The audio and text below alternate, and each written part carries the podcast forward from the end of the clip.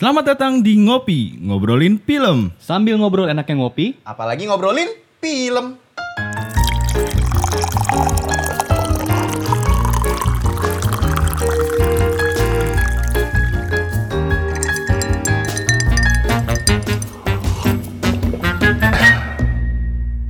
Oke, welcome to Ngopi. Ngobrolin film.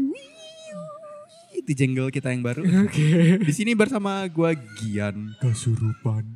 Tommy Pesugihan. Tio dihipnotis. Waduh, kenapa sih kita kayak terpengaruh terpengaruh black magic gini? Karena kita akan membahas sebuah film anyar. Iya sih. Eh, Benar. Satu ilmu hitam oleh Mas Kimo. Kimo Stambul. Hmm, oleh. Mungkin sebelum itu kita perdengarkan kita putar ya dulu nih. trailernya. Kenapa sih kita nggak jadi ke Bali? Sekarang malah ke tempat yang di map saja nggak ada. Dulu di sini ada seorang pengurus panti namanya Ibu Mira. Terus Ibu Mira dikurung di kamar ini.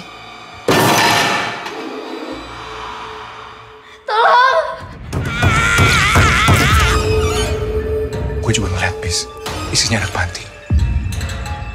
Semuanya mati. Ini kejadian lagi, Nev.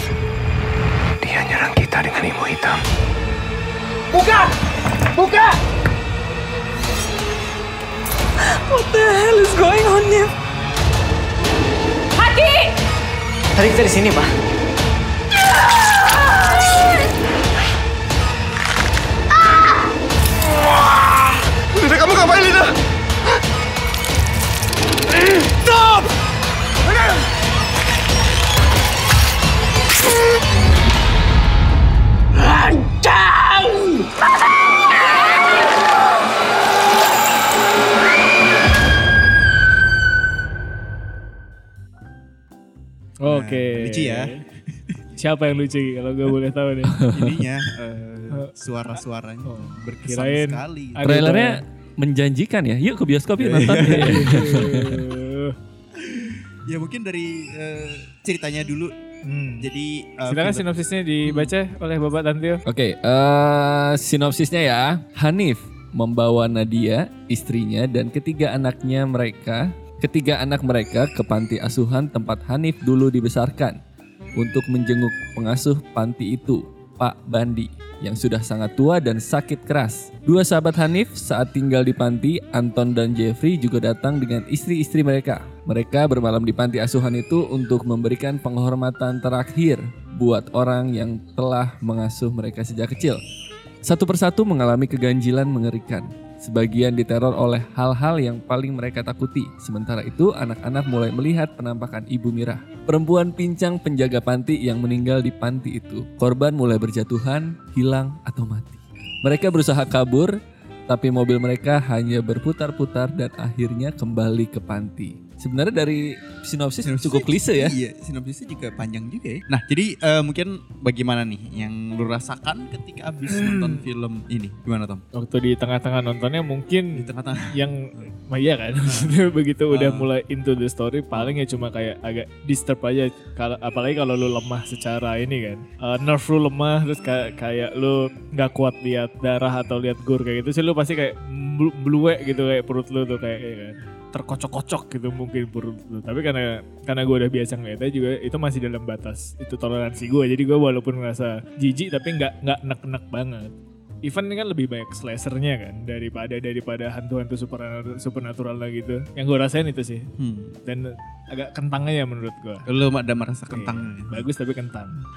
Kalau gua eh, pas abis nonton itu emang yang gua suka di sini tuh dia nggak narsis vulgar untuk nunjukin banget si sadis-sadisnya ke kita karena dia kimo gitu bukan karena itu. Dan pembawaannya justru malah lambat untuk film yang kayak gini. Tapi perasaan abis gua nonton tuh emang emang cukup ngilu ya ngilu dalam artian tuh emang banyak adegan-adegan tuh menurut gua kayak semacam sajian. Lu dibikin huh, dibikin takut gitu tapi eh, sebenarnya di sini tuh filmnya memiliki cerita yang sederhana. Jadi jadi emang emang kalau gue yang gue rasain sih emang pas nonton film ini adalah bukan tipe film yang ceritanya akan berbelit-belit dan menyimpan suatu misteri dan puzzle yang susah di uncover. Kayak ujung-ujungnya lu nanti bakal dikasih tahu juga deh gitu dengan dengan dengan jelas itu sih gue rasain tapi kalau misal dari segi ngilu-ngilunya gue cukup ke achieve sih ada beberapa momen tuh gue yang sampai nontonnya pakai bulu mata doang tuh kayak semi merem jadi siap-siap kalau gue nggak kuat gue tinggal merem di gampang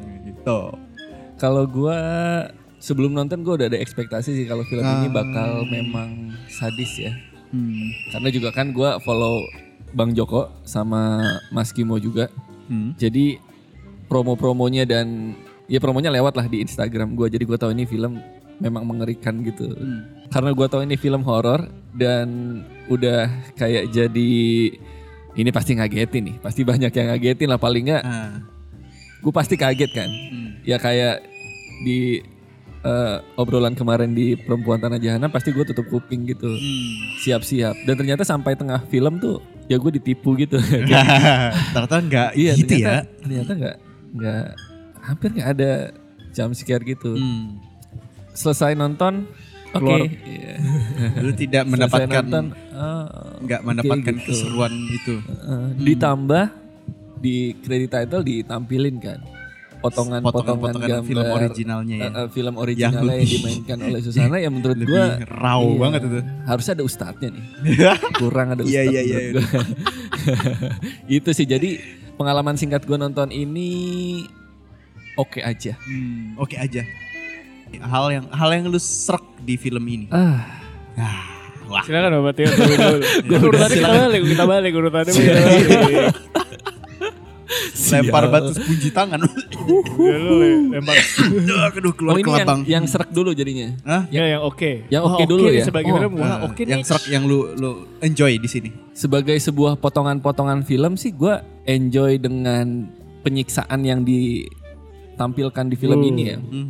gitu gornya gua suka gitu Masuk ya. masuk masuk masuk banget dan jujur gua yang suka dengan film slasher dan sejenisnya melihat efek-efek yang dikasih lihat ke kita tuh cukup meyakinkan gitu Hmm. Hmm. dan kerasa ngerinya tuh sakitnya tuh kerasa gitu nggak apaan sih gitu nggak ada nggak ada hal-hal kecil di film ini yang kayak ih apaan sih? gitu. Nggak sih. Jadi pas aja menurut gua secara efek visualnya Hmm. terus eh, yang gua suka lagi pemainnya. Hmm, sama sama sama. jadi hampir nggak hampir ya. Semua yang eh, karena kan film ini kan berjalan bersamaan ya. Maksudnya semua karakternya berada di lingkungan yang sama lingkungan yang kecil. Jadi mau nggak mau memang kalau eh, nonton film ini tuh kayak nonton ya kayak lo masuk rumah terus eh ada bokap lo gitu ada nyokap ada adik kakak lo gitu kan. Semua pemain yang terlibat di eh, film ini oke banget. Gua sangat-sangat mengacungkan jempol gitu. Hmm. nggak cuma yang tua-tua ya Pak Bandi yang cuma tiduran di kasur aja. Hah? itu gila sih menurut gua karakternya sih. Itu dapat itu banget gitu. kena banget dulu ya. Iya. Hmm. Terlihat misterius, Terlihat tapi juga mesum bisa gitu. betul kelihatan betul. Iya kan, iya iya.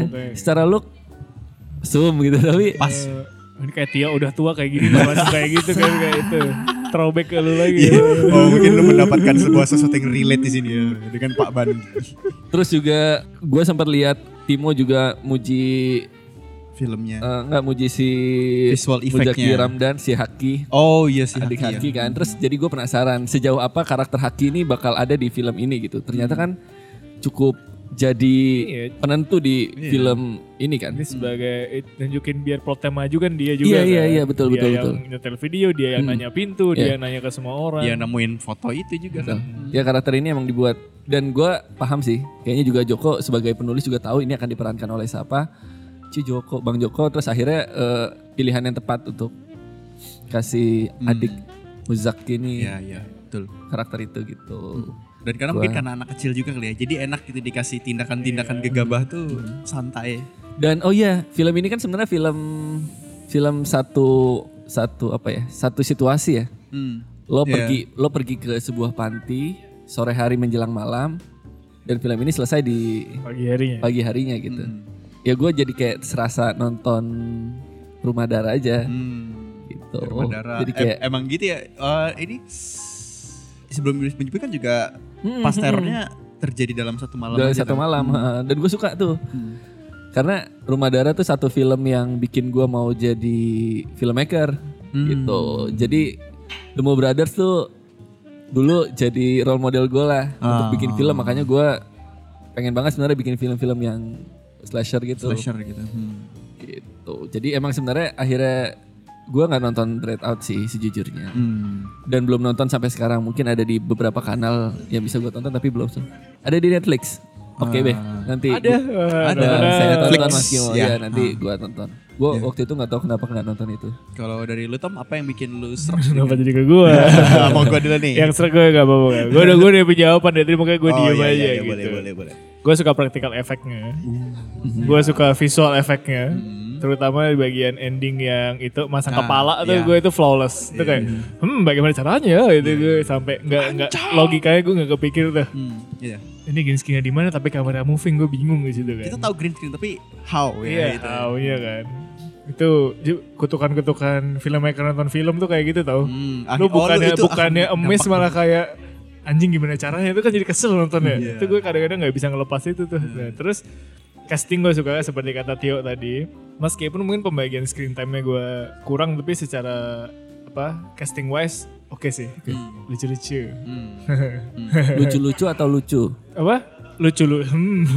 lucu lucu iya chemistry-nya juga gue suka di antara tiga orang itu sahabat yang dari waktu Iya iya iya. waktu kuliah lagi waktu di Waktu panti asuhan tuh panti. terasa Iya, kan iya. mereka tuh kayak emang udah kenal lama segala macam convincing lah Hmm. dan kayak penambahan perk perintilan yang perlu yang perlu nggak perlu itu juga oke yang kayak gimmick-gimmick kayak semacam yang satu ini higienis banget atau yang satu dia bulimia nggak mau Ya. makan segala macam itu kan pada akhirnya kepake kan jadi gue suka tuh perintilan kecil-kecil yang akhirnya malah kepake buat jadi plot device ke depan gitu Hmm. udah sih tadi sih gue suka sama sound design gue juga suka tuh Hmm. renyah gitu semua suara suara tulang suara Mm-mm. kelenteng utensil segala macam tuh gue kayak wah sold nih gitu Detailnya oke banget. Hmm. iya itu aja gue Itu singkat singkat padat ya. karena udah dijelasin Tio tadi Hmm. Kalau gua sebenarnya juga kalau misalnya di film ini yang serak di alur ceritanya yang di mana mereka tuh gue suka kalau posisi film horor itu ketika banyak lak banyak hal yang mesti dilakuin bersamaan. Jadi mau nggak mau mereka tuh harus split team. Iya iya. Itu tuh itu tuh menurut gue jadi Iya kayak eh, pemisahan yang rasional gitu loh daripada yang sesuatu tiba-tiba dibikin jadi on atau dibikin jadi clumsy atau bla bla bla gitu. Eh gue suka ketika si ketika terornya ini masuk karena dia eh, tahu gue pengen teror ini bertubi-tubi jadi gue pepetin tuh waktunya semalam doang semua keluar dan mereka ah mau nggak mau harus ngelakuin banyak hal dalam satu waktu harus satu ke polisi satu ke bis satu bingung nih kenapa satu anak cari taunya kepo banget gitu. Jadi kayak satu itu- anaknya hilang harus dicari. hilang. Jadi kan di- jadi sesuatu itu pack dan menurut gue itu jadi menambahkan kedeg-degan momen gue karena tahu semua orang di film itu lagi lagi sibuk. Nah itu satu hal yang bikin gue suka. Yang kedua gue suka sama audionya sih. Wuh, tos. Ya audionya. Gue audio di horornya tuh menurut gue salah satu apa ya gue bisa bilang si Kimo nih gue nggak tahu sengaja atau nggak sengaja dia tuh nemuin semacam teror baru yang di mana lu tuh kalau mau bikin sesuatu yang ngeri tuh nggak harus dengan big budget, big CGI atau macam-macam. Lu Iya. kasih audio aja itu bisa ngasih sesuatu yang creepy banget di di film ini. Kayak contohnya waktu adegan pas VHS itu itu Hmm. itu di layar tuh cuman ada Muzaki sama TV kosong tapi kita tahu ada sesuatu yang nyamperin dan kita akhirnya cuman dikasih tease doang kan itu juga cuman semeriwing semeriwing tapi pas lagi kita diliatin oh, oke bentuknya agak disfigure kakinya kepletek dia lagi nyamperin tiba-tiba udah selesai di visual hilang terus kita mas balik lagi ke Muzaki yang lagi heran-heran ini suara apa suara apa nah itu kan itu kan sebenarnya audio yang main. Kita yang yang main tuh apa ya im- imajinasi kita yang main kan seakan-akan aduh aduh udah deket nih. Karena makin lama makin keras aduh deket. Ya deket aduh deket banget ya deket. Ini ini mau jadi ada satu momen yang gue suka di film ini tuh dia tahu limit kalau misalnya suara itu udah deket banget tuh di mana. Jadi kayak dia tuh bisa bikin teror melalui jarak dengan suara. Jadi Hmm. ada suara kita tahu jarak hantunya tuh di mana nah itu dimainin lagi dideketin kan jadi lama-lama gue tahu aduh nih ini mungkin gue sama si horornya ini sejengkal doang. Nah itu tuh menurut gue brilian sih. Dan si Kimo semoga tuh ini jadi kayak formula dia baru bahwa nggak hanya visual yang terlalu Wah. uh, wah dan ditunjukkan potong-potong di mana-mana tapi audio pun bisa mengiris lu pelan-pelan. Berarti gitu itu sih yang gue suka sih. Dan gue tambah dikit introduksi audio jalannya Bu iya itu Marni itu di di ditampilkan tuh dengan pas gitu ketika VHS itu di pertama kali diputerin sama Eh, sama si eh, Rani Heeh. si Rani kan eh, Rani yang anak perempuan anak perempuan eh, rambut panjang yang, cantik yang yang yang, kesayangan yang gue itu. dibuang itu ya Heeh. saya sayang Rani Ya. waduh Dek Rani kalau denger ini nggak nggak. Eh, iya pas si Rani mencoba eh, kasih lihat VHS itu sama ke Haki Hmm. dan kita dikasih lihat suara itu berasal dari jalannya eh, Bu Bu Mira. Bu Mira. Jadi pas akhirnya di next scene suara itu muncul, gue tuh merindingnya parah sih. iya karena tahu itu Karena suara tahu apa tuh suaranya Bu Mira jalan Iya, iya, dan iya, kebayang kan dan dan mukanya Bu Mira tuh belum kelihatan jelas kan. Jadi Aji bakal kayak apa nih nanti di screen kan? jadi karena si sound itu bikin lu kita jadi tahu ya ini itu suara Hmm. apa ya itu serem sih.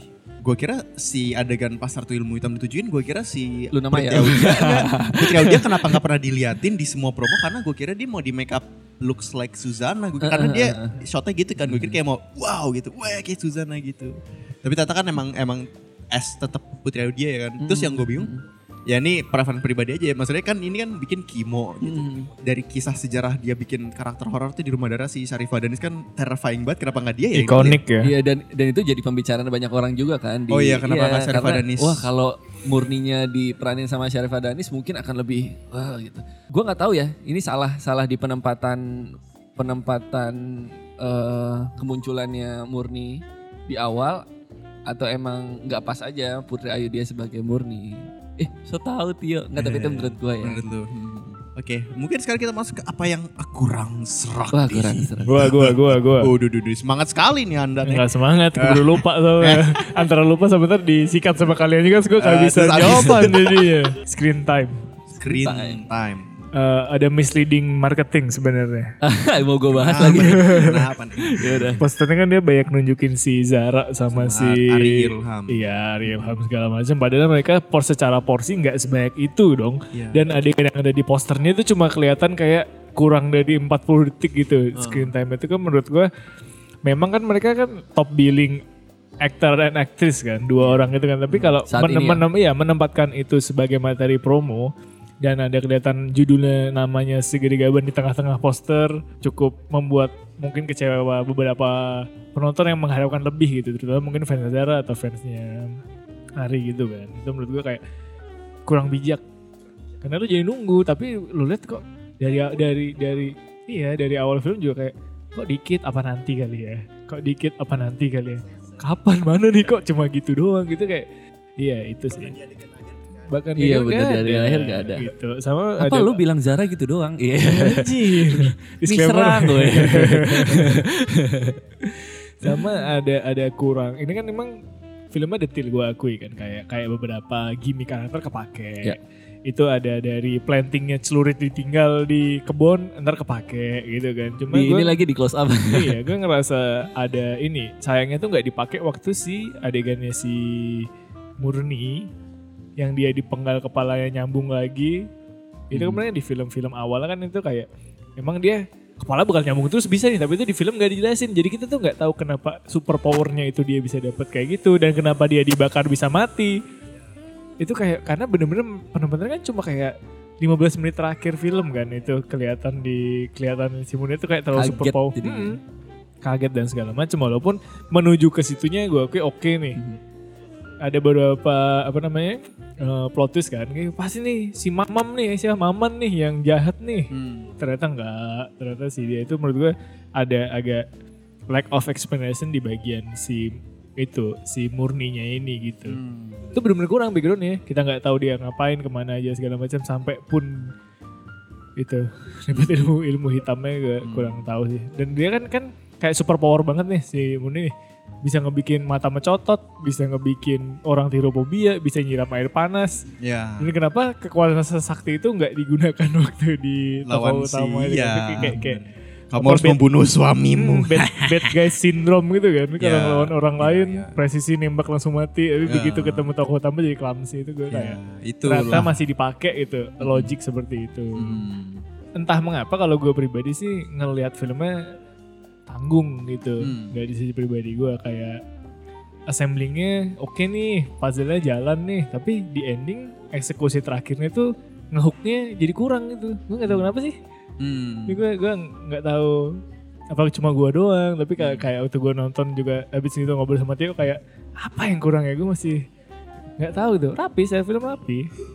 Luar biasa lah secara artnya segala macam, cuma ada miskalkulasi di titik-titik penceritaannya menurut gue sih. Hmm. Yang gue nggak tahu kenapa itu yang dipilih alih-alih hal yang lebih jelas. Kalau oke-nya sih dari hal yang gue emang suka ya.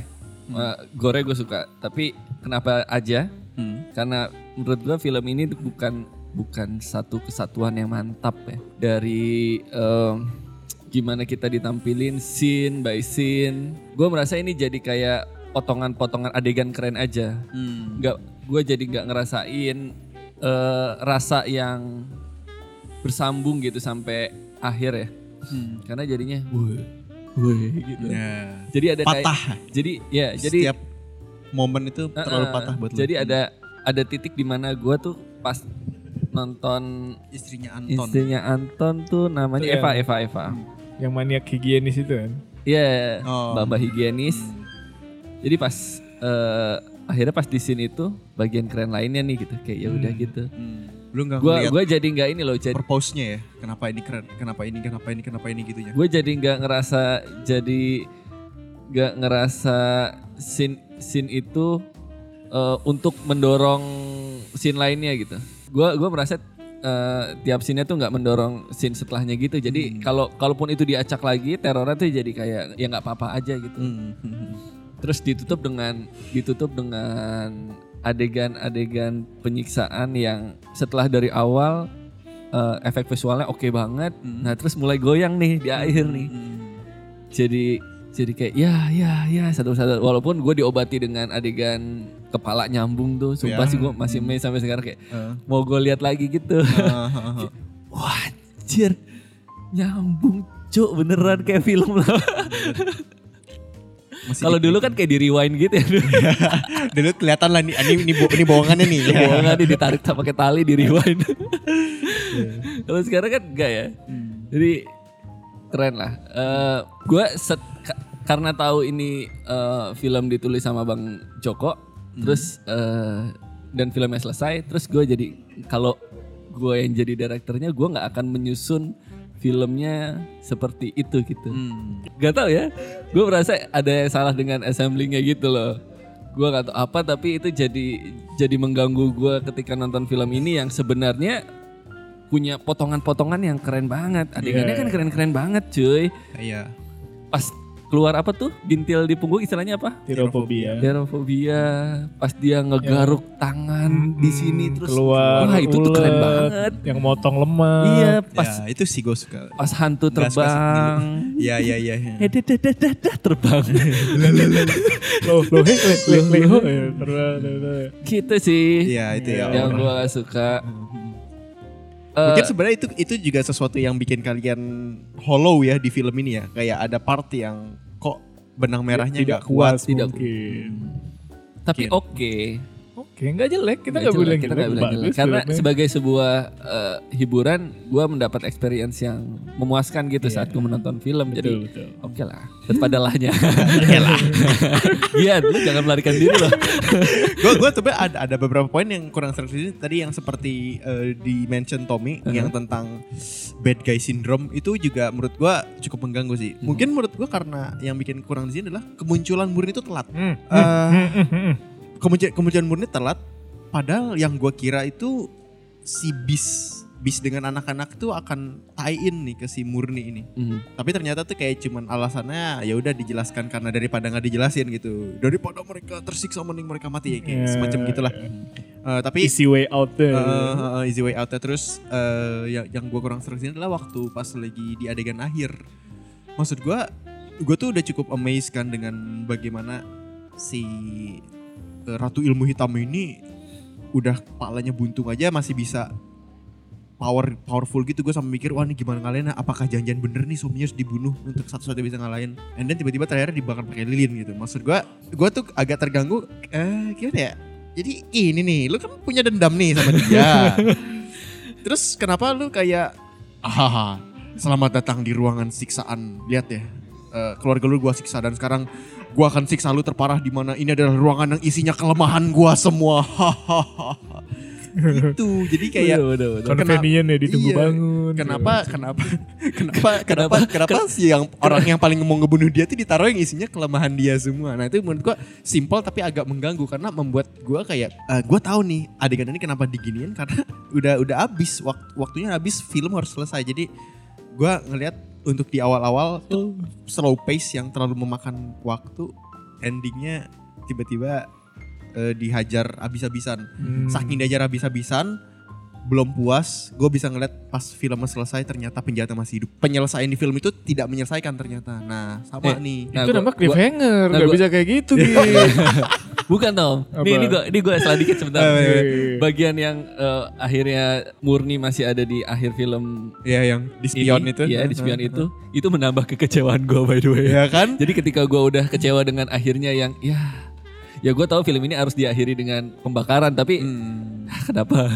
Nggak, masalahnya tau nggak satu satu lagi kenapa pembakarannya eh kenapa pembakarannya itu orang-orang kan komen kan kenapa Hmm. itu kebakar mati segala macam dipanggil nggak mati gitu. Sampai-sampai si Mas Joko kan nge-tweet kan. Ya karena emang katanya eh, karena ilmu pen- hitam eh, itu. eh, karena ilmu hitam lemahnya sama api, Api. makanya zaman dulu ada pembakaran apa penyihir Ya. namanya bu- burn the witch ya kalau sampai Joko Anwar capek-capek ngetweet kayak gitu berarti emang nggak deliver filmnya secara penceritaan kenapa betul. itu api membakar dan Gua- membunuh Gue gue tahu karena gue nonton Maaf, Mas. nonton film nonton film yang dulunya kan. Oh. Jadi gue tau emang ini selesainya bakal dibakar. Oh. Harus dibakar biar Oh. ya biar gak nyambung lagi gitu kepalanya. eh, satu-satunya cara Satu-satunya cara untuk menyelesaikan film ini harus dibakar. Terus gue tuh kecewanya udah pas-pas. Ya. Gue udah tahu api ini bakal buat ngebakar kan. Heeh. Terus disusun dengan sangat indahnya di ruangan itu.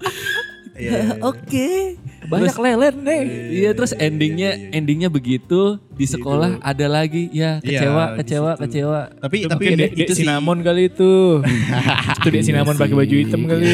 Itu halusinasi. Itu mungkin sebenarnya bukan silimi manusia kan suka berhalusinasi sama eh, hal yang kan dia tempatnya Iya, kilaf kan. juga bener juga. Eh, minor minor minor sih tapi eh, cukup Oh, suka cewek-cewek minor memang cukup penting karena tuh posisi kekurangan kurang seraknya tuh di bagian yang harusnya klimaks. Jadi di- Berarti kita sepakat bertiga kalau act tiganya nggak oke ya?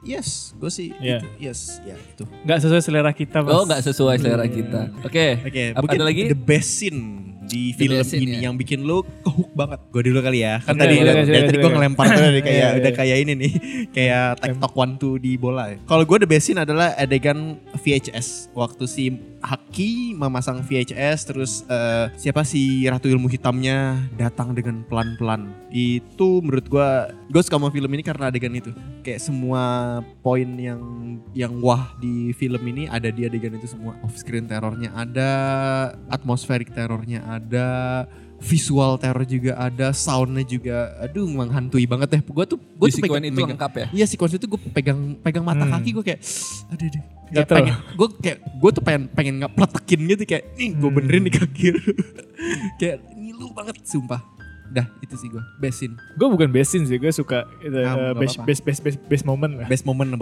boleh. scene itu ada satu Best momen yang moment. oke Momen itu waktu-waktu mereka lagi kita sekolah di panti asuhan. Terus mereka semua udah assembling di depan panti asuhan mau menuju mobil. Tahu-tahu ada di kejauhan ada si Murni terus itu Murni terbang. Oh. wah itu the best Oh, the itu best gue itu paling ya, suka kayak, itu. Oh shit sesakti Wah ini. terbang dia bisa terbang. Wah terus mendarat di mobil Twing gitu. Gue gue suka itu. Hmm.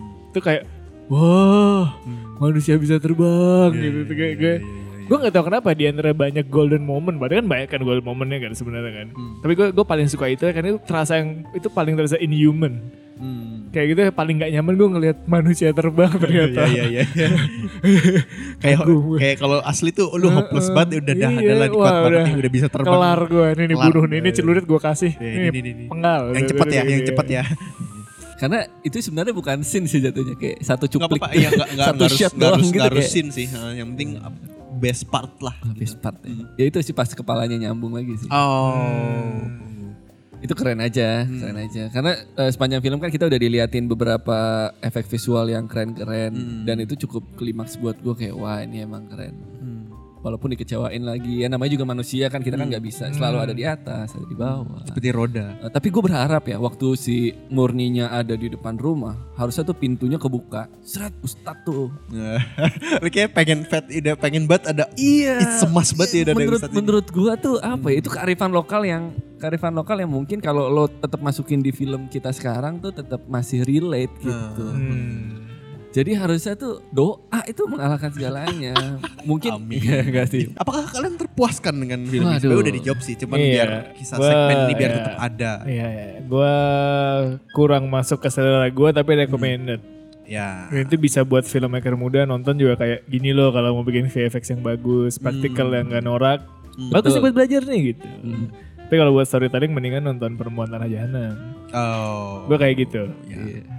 Emang nggak bohong Tapi ya? recommended, recommended. Hmm. Ini nggak nggak sia-sia duit lo buat nonton ini. karena karena lo di ditampil di film ini lo eh, melihat sesuatu yang baru lagi ya film yang sebenarnya udah lama gua nantiin juga experience menonton film horor dengan kita nonton Rumah Darah terus nonton Pintu Terlarang ya kan ya gue kangen sih akhirnya nonton ini jadi mengobati kerinduan gua gitu Hmm. dan yang bikin kan eh, Mas Kimo juga gitu sebagai partnernya Mas Timo yang tidak diragukan lagi keahliannya membuat film-film penuh darah Hmm. gitu. Jadi film ini sangat gua apresiasi sih kehadirannya dan bener kata Tommy bisa jadi bahan belajar kalian mungkin yang mau berkecimpung di dunia efek visual sangat direkomendasikan karena banyak efek visual yang sangat works di film ini. Tapi untuk eh, sebagai sebuah keseluruhan film sih gua